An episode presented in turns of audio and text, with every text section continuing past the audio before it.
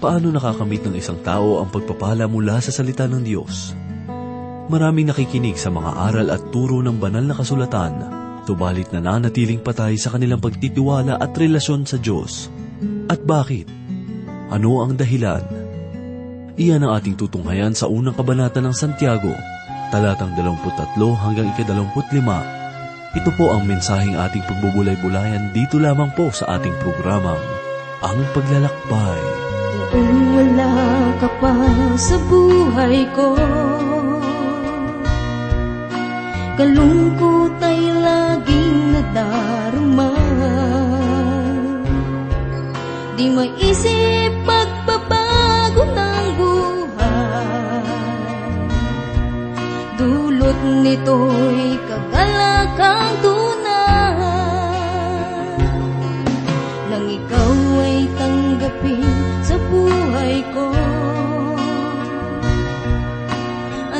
saya aking nadarama Di ang pagkagos ng luha.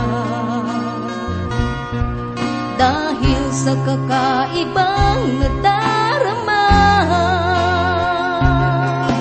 Nang ikaw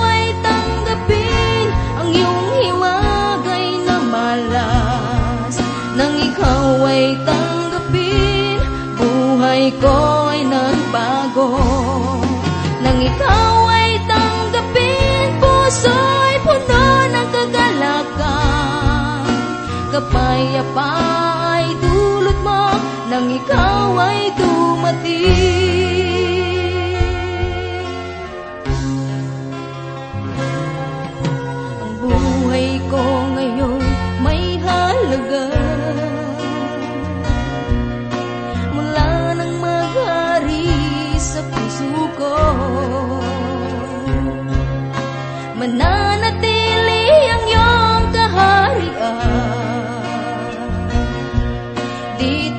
sa puso ko ay manahan ikaw at ako'y nagkakaisa. Tulad ng puno na may sanga. Ang tao'y kailangan si Jesus. Kaluluwa'y pupunuin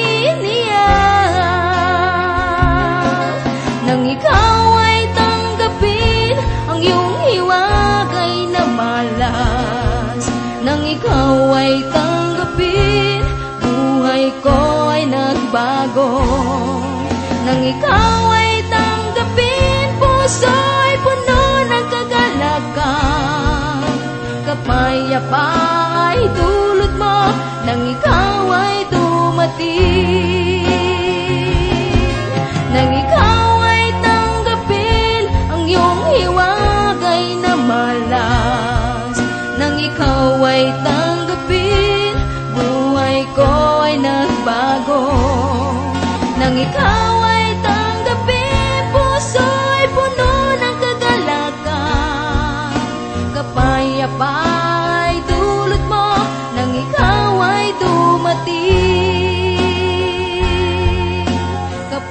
Kapayapa ay dulot mo nang ikaw ay dumating. Kapayapa ay dulot mo nang ikaw ay dumating.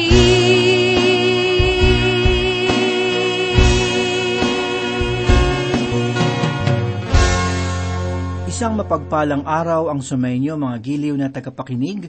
Oras na naman po upang tayo ay magbulay-bulay ng salita ng Panginoon. Atin pong ihanda ang ating puso't isipan sa mga katotohanan na masusumpungan sa banal na salita. Pastor Dan Abangco po, ang inyong tagapanguna. Kung ang isang tao ay naging anak ng Diyos, hindi siya makaiiwas sa salita ng Diyos. Ang bawat anak ng Diyos ay nagnanais na makarinig ng salita ng Panginoon. Sapagkat ito ay tinig na nakapagpapalakas ng pananampalataya at para sa pagtutuwid. Kung mayroong mga anak ng Diyos na ayaw makinig at sumunod sa kanyang mga salita ay malalagay sa panganib. Makikita natin sa ating pag-aaral at sa ating pagbubulay ngayon kung papaano subukin ng Diyos ang kanyang mga anak sa pamamagitan ng kanyang mga salita at hindi sa pamamagitan ng salita ng tao. Nasa saliksik ng Diyos ang ating pananampalataya sa pamamagitan ng kanyang mga salita at sa pamamagitan ng ating pagsunod. Ngayon, sa pasimula ng ating pagbubulay, ay basahin natin ang talatang dalawampu at dalawa ng unang kabanata. Ganito po ang sinasabi. Ngunit maging tagatupad kayo ng salita at hindi tagapakinig lamang na dinadaya ninyo ang inyong mga sarili. Nabugbuhay tayo ngayon sa napakaraming salin ng Biblia at dumadami pa. Dalawa hanggang tatlo ang nailalathala bawat taon. Sa kabila ng mga katotohanan ito, ay kailangan pa rin natin ang ibang sali ng kasulatan. At kahit na sinong tao ay maaari magsalin at maglathala ng Biblia. Subalit, maaari ninyong sabihin, hindi mo ako kilala, hindi ko iyon kaya. Hindi ako marunong magbasa ng orihinal na sali ng Biblia. Kapatid, kahit na sa karamihan ng ating kakulangan ay kaya mong gumawa ng sariling salin ng Biblia. Alam mo ba kung ano ang magiging pangalan ng saling ito? Ito ay tatawagin nating pagtupad. Ang sabi sa ating nabasa ay higit pa sa pagbabasa. Ang kailangan natin ay ang tagatupad nito. Ganito rin ang nais sabihin ni Pablo sa kanyang ikalawang liham sa mga taga-Korinto. Kabanata 3, talata 2 hanggang 3. Ang sabi po ay ganito, Kayo mismo ang aming sulat na nasusulat sa aming mga puso, nakikilala at nababasa ng lahat ng mga tao. Ipinapakita ninyo na kayo'y sulat ni Kristo na iniingatan namin. Isinulat hindi ng tinta, kundi ng Espiritu ng Diyos na buhay. Hindi sa mga tapyas ng bato, kundi sa mga tapyas ng puso ng tao. Hindi na binabasa na hinggit na nakararami dito sa sanlibutan ang Biblia. Bagkus ay binabasa na nila ang buhay mo at ang buhay ko. Makikita natin sa talatang ito ang mga kautosan o mga tuntunin na sinasabi ni Santiago. Ngunit maging tagatupad kayo ng salita at hindi tagapakinig lamang. Mayroong mga katangian sa banal na kasulatan na naiiba sa ibang mga aklat. Marami tayong nababasa ngayon na aklat na nagbibigay sa atin ng iba-ibang kaalaman, karunungan, pagpapalakas ng ating espiritual na kalagayan, katuwaan at marami pang iba. Subalit, iba ang salita ng Diyos at marahil ang dahilan kung bakit ito mas kilala kaysa ibang mga aklat ay sapagkat nasasaad ng mga katuruan tungkol sa kaharian ng Diyos. Sinabi ng Panginoong Hesus sa Ebanghelyo ni Juan, Kabanata 7, talata 17 ang ganito, Kung ang sinuman ay nagnanais na gumawa ng kalooban ng Diyos, ay makikilala niya kung ang turo ay mula sa Diyos, o kung ako'y nagsasalita mula sa aking sarili. Makakabasa tayo ng tungkol sa kasaysayan, subalit wala itong hinihingi sa inyo. Maaari tayong magbasa ng panitikan, subalit walang mababasang mga kautusan. At wala ring pagpapaliwanag, bagamat maaaring mayroon itong mga itinuturong kabutihan na maaaring wala o naroroon sa isipan ng sumulat nito. Marahil ay tungkol sa agham ang iyong babasahin, subalit walang sinasabi tungkol sa kabilang buhay. Maaari ring magbasa ng mga aklat sa pagluluto o maging sa pagkakarpintero, subalit hindi ipinag-uutos na kailangang magluto o gumawa ng bahay. Ngunit ang Biblia ay puno ng mga kautusan, at kailangan na ito ay sundin. Basahin natin ang sinabi sa Juan, Kabanata 3, talata 36. Ang sumasampalataya sa anak ay may buhay na walang hanggan. Ngunit, ang hindi sumusunod sa anak ay hindi makakakita ng buhay, kundi ang puot ng Diyos ay nananatili sa Kanya. Ang mensahe ng salita ng Diyos ay tatlong bagay. Una, ipahayag ang iyong mga kasalanan. Ang pangalawa, ikaw ay kailangang lumapit sa Kanya. At ang pangatlo ay manampalataya sa Kanya. Iniuutos ng salita ng Diyos na kailangang manampalataya tayo sa Kanya. Madali tayong napapaniwala ng mga patalastas na napapanood sa telebisyon o naririnig sa radyo o nababasa sa mga malalaking billboards, sa mga pahayagan at mga magazines. Tayo ay naaakit na tangkilikin ang mga ito dahil sa kanilang pamamaraan ng pagpapatalastas. Mayroong mga nagsasabi na kailangan nating bumili ng bagong sasakyan sapagkat mayroong silang mga makabagong katangian. Ngunit ang ginawa lamang nila ay pinalitan ang mga gulong. Mayroon naman tayong mapapanood o maririnig na kung hindi ka gagamit ng kanilang deodorant, ay hindi ka makapag-aasawa. Subalit, sinasabi sa salita ng Diyos na kung hindi ka mananalig kay Kristo, hindi ka magkakaroon ng buhay na walang hanggan. Kapatid, ito ang dapat nating bigyan ng pansin at bigyan ng panahon. Noong ikalawang digma ang pangdaigdig, ay naglabasan ang mga tao sa kanilang mga pinagtataguan at nagpunta sila sa mga sambahan. Hindi dahil sa natatakot sila sa Diyos, kundi dahil sa natatakot sila sa mga bomba. Subalit sa gayon ding panahon, ay bigla rin ang paglala ng mga kasamaan, paghihiwalay ng mga mag-asawa, at sari-saring kaguluhan. At sa buhay naman ng mga mananampalataya, ay napakahirap nilang talikdan ang mga bagay ng sanlibutan. Ano ang nangyari? Sapagkat hindi ganap na naipangaral ang sinasabi ng Biblia. Hindi natin ito ipinapakita sa pamamagitan ng ating mga gawa. Kaibigan, ang unang utos sa atin ng Diyos ay manalig sa Kanya. At para sa atin na mga anak ng Diyos, ay iniutos niya na hindi lamang mga tagapakinig, kundi mga tagapagtupad o makita sa ating buhay. Sa amin na mga tagapagturo ng salita ng Diyos, kailangan din naming mga tagatupad ng salita ng Diyos.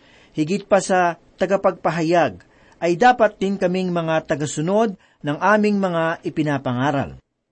Ang pakikinig ng kanyang mga salita ay nagdudulot ng pagsunod sa mga anak ng Diyos. Ang layunin ng salita ng Diyos ay upang baguhing ganap ang ating buhay sa isip, sa pananalita at sa gawa. Hindi natatapos sa pakikinig lamang, kailangan gawin natin ang ating mga naririnig. Kung mayroon tayong pananampalataya at pinaniniwalaan natin ang mga naririnig, magbibigay ito sa atin ng pagnanais na gumawa ayon sa ating mga narinig.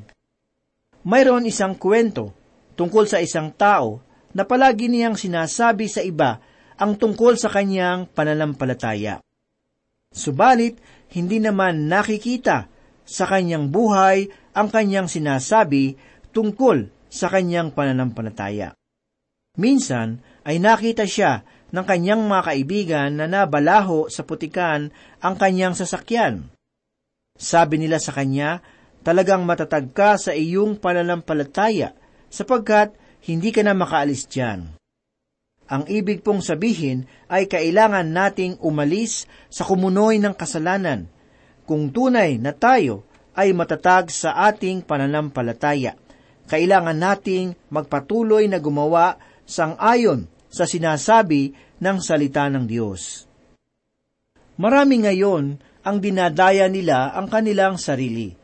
Sinasabi ni Juan sa aklat ng unang Juan, Kabanata 1, talata 8 ang ganito, na kung mayroong magsasabi na siya ay walang kasalanan, ay hindi nandadaya sa iba, kundi ang sarili. Alam niyo ba na napakadali ng magdahilan at mga tuwiran tungkol sa ating mga kasalanan, at gayon din sa ating hindi pagtupad ng mga sinasabi ng salita ng Diyos. Basahin po natin ang sinasabi sa Mateo Kabanata 7 talata 21. Hindi lahat ng nagsasabi sa aking Panginoon, Panginoon, ay papasok sa kaharian ng langit, kundi ang gumaganap ng kalooban ng Ama na nasa langit. Isa pa pong talata ang ating uh, basahin sa Roma Kabanata 2, talata 13. Ganito po ang sinasabi, sapagkat hindi ang mga tagapakinig ng kautusan ang siyang ganap sa harapan ng Diyos, kundi ang tumutupad sa kautusan ay aariing ganap. Isa pa pong talata ang ating basahin sa unang Juan, Kabanata 2, talata 17, ay ganito po ang sinasabi, ang sanglibutan at ang pagnanasa nito ay lumilipas, ngunit ang gumagawa ng kalooban ng Diyos ay nananatili magpakailanman. Sa mga talatang ito ng banal na aklat ay sinasabi sa bawat mananampalataya ang kahalagahan ng ganap at walang halong alinlangang pagtupad sa bawat salita ng Diyos. Kaya mahalaga na ito ay basahin, pag-aralan, at higit sa lahat ay isabuhay. Tunghaya naman po natin ang ikadalawamputatlo at dalawamputat na talata. Ganito po ang sinasabi, sapagkat kung ang sino man ay tagapakinig ng salita at hindi tagatupad, siya ay katulad ng isang tao na tinitingnan ang kanyang likas na mukha sa salamin. Ang salamin ay kakaibang bagay at ginagamit sa talatang ito bilang larawan ng salita ng Diyos.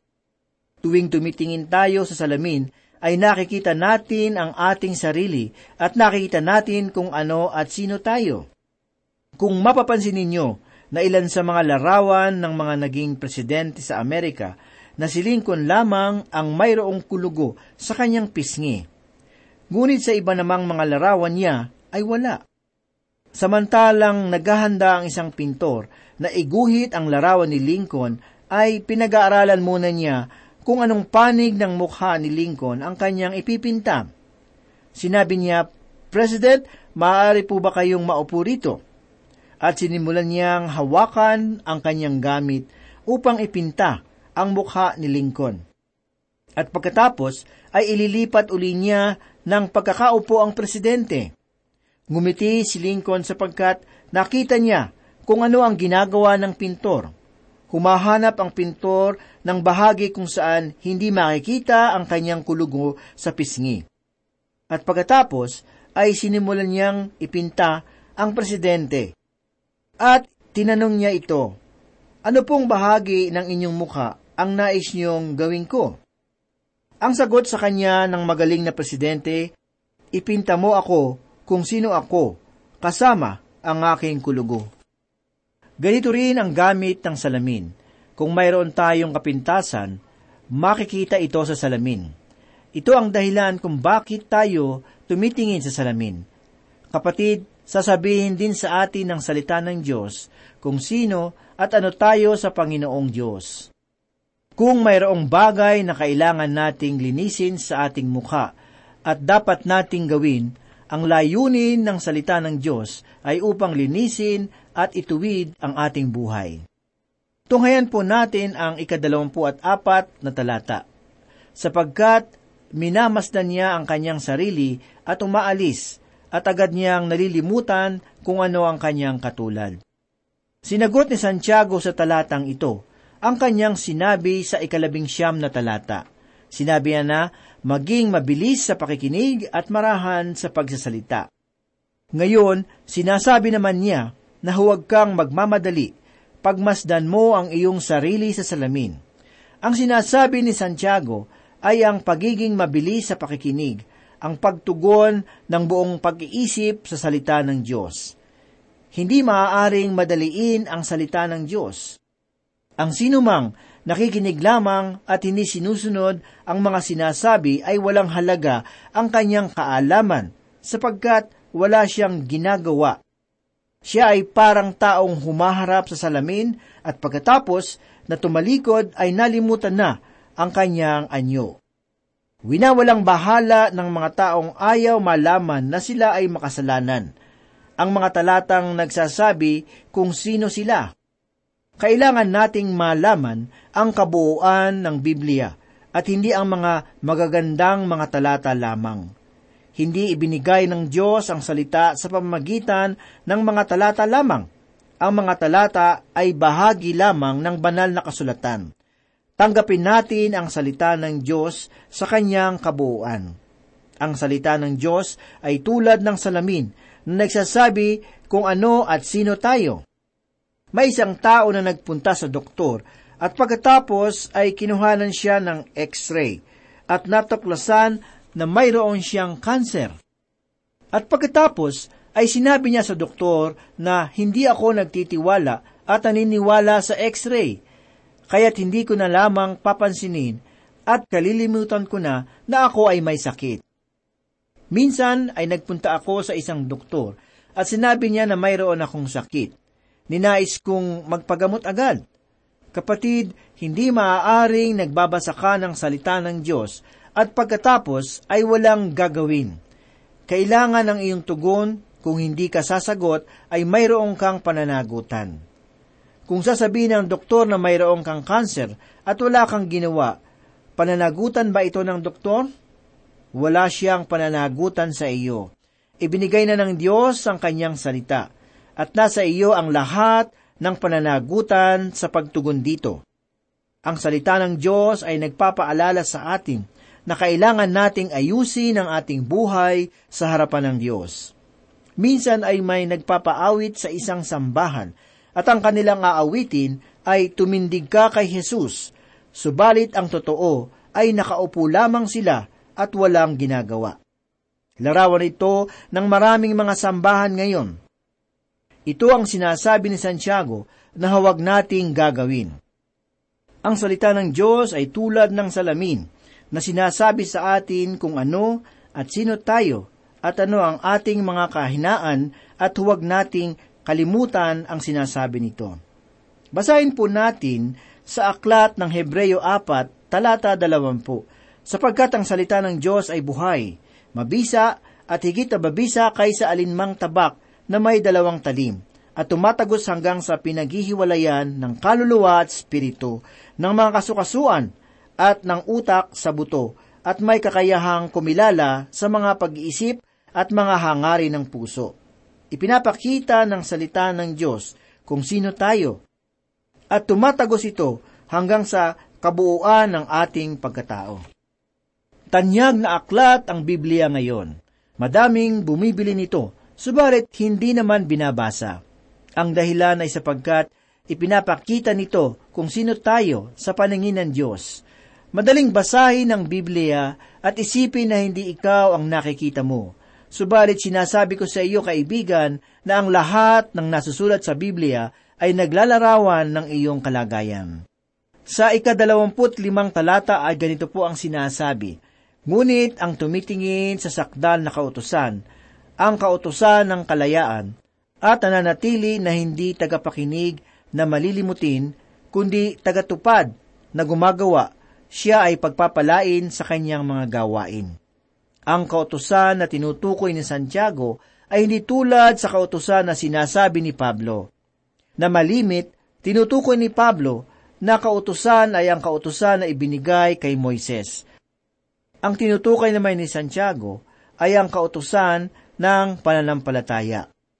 Halimbawa, kapag ikaw ay nagmamaneho, marami kang makikita na mga batas o mga tuntunin kung nais mong magkaroon ng kalayaan sa pagmamaneho, kailangan mong sumunod sa mga kautusan. Mayroong kalayaan kay Kristo, at ito lamang ang tunay na kalayaan. Ngunit nakakatiyak tayo na kung susundin natin ang mga kautusan ay mayroong ganap na kalayaan. Subalit, hindi mabigat ang kanyang mga kautusan. Hindi dahil sa tayo ay mga anak ng Diyos, ay maaari na nating labagin ang mga sampung utos. Ang mga kautosang iyon ay para lamang sa mahihina. Ang pananalig sa Diyos. Ang batas ay para lamang sa mga lumalabag nito. Ano ang gagawin? Saan pupunta? At kung papaano ito gagawin at mayroong kasamang kaparusahan sa mga lumalabag nito. Hindi kailangan ng mga tapat na mananampalataya ang kautusan. Ngayon ay tinatawag tayo ng Diyos sa isang mas mataas na antas. Ang mga anak ng Diyos ay mayroong mataas na kalagayan ng pamumuhay sapagkat tayo ay mga anak ng Diyos. Wala tayong hangari na pumatay sapagkat mas mataas na ang ating pamumuhay sa mga batas at tayo ay kumikilos ayon sa pag-ibig ng ating tagapagligtas at lagi nating nais na sumunod sa Kanya. At habang binabasa natin ang kanyang mga salita, ay lalo tayong natututo, nagmamahal, nagiging matatag ang ating pananampalataya. Hindi tayo katulad ng mga alipin na gumagawa ng mga bagay na hindi nila nais. Hindi naman natin kailangang malaman ang lahat ng mga batas, sapagkat tunay na napakarami nito. Subalit, kailangan nating malaman ang salita ng Diyos kung hangad nating maging kalugod-lugod at mabuhay para sa Kanya. Hindi kahiyahiya ang maging isang hangal, subalit kahiyahiya ang manatiling mangmang sa salita ng Diyos. Manalangin po tayo. Salamat muli, Panginoon, sa pagkakataong pag-aralan at pagbulay-bulayan ang iyong mga banal na salita. Ito po muli ay nagdulot ng kabusugan ng aming kaluluwa. Ikaw po ang gumabay sa amin upang maisabuhay namin ang iyong mga katuruan. Ito po ang aming samot dalangin sa pangalan ni Jesus. Amen. Ikaw ang aming nakikita sa kanilang mukha. Kaya ang mabuting balita binabahagi sa mga dukha. Ngunit paano nilang masisilayan ang habag at pag-ibig mo? Kung hindi mapatutunayan sa aming patotoo. Kaya kung paano mo kami kinalingaw,